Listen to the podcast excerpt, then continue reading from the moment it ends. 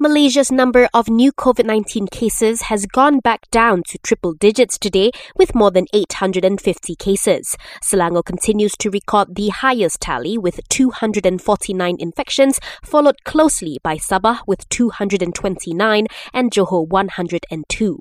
Meanwhile, two more people have died due to the virus, raising the death toll to 365. The enhanced MCO at Zone B and Zone C of Taman Meru 2C in Ipoh, Perak has been extended. The Defence Minister says it will be extended for one more week starting this Friday. Meanwhile, Datuk Sri Ismail Sabri Yaakob says the EMCO in several areas is set to end tomorrow.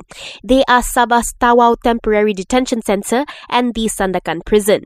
The EMCO in Kampong Tegudon and Kampong Nahaba in Sabah will also be lifted tomorrow. A targeted enhanced MCO is not set to be enforced in Kuantan, Pekan, and Bentong. The Pahang government said this to debunk a recent viral message.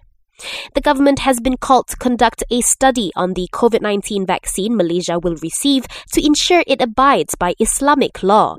The Kelantan Deputy Menteri Besar says this amid concerns among Muslims regarding the vaccine's halal status.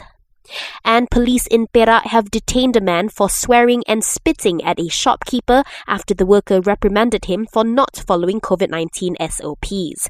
It was later revealed that the man was under the influence of alcohol during the incident.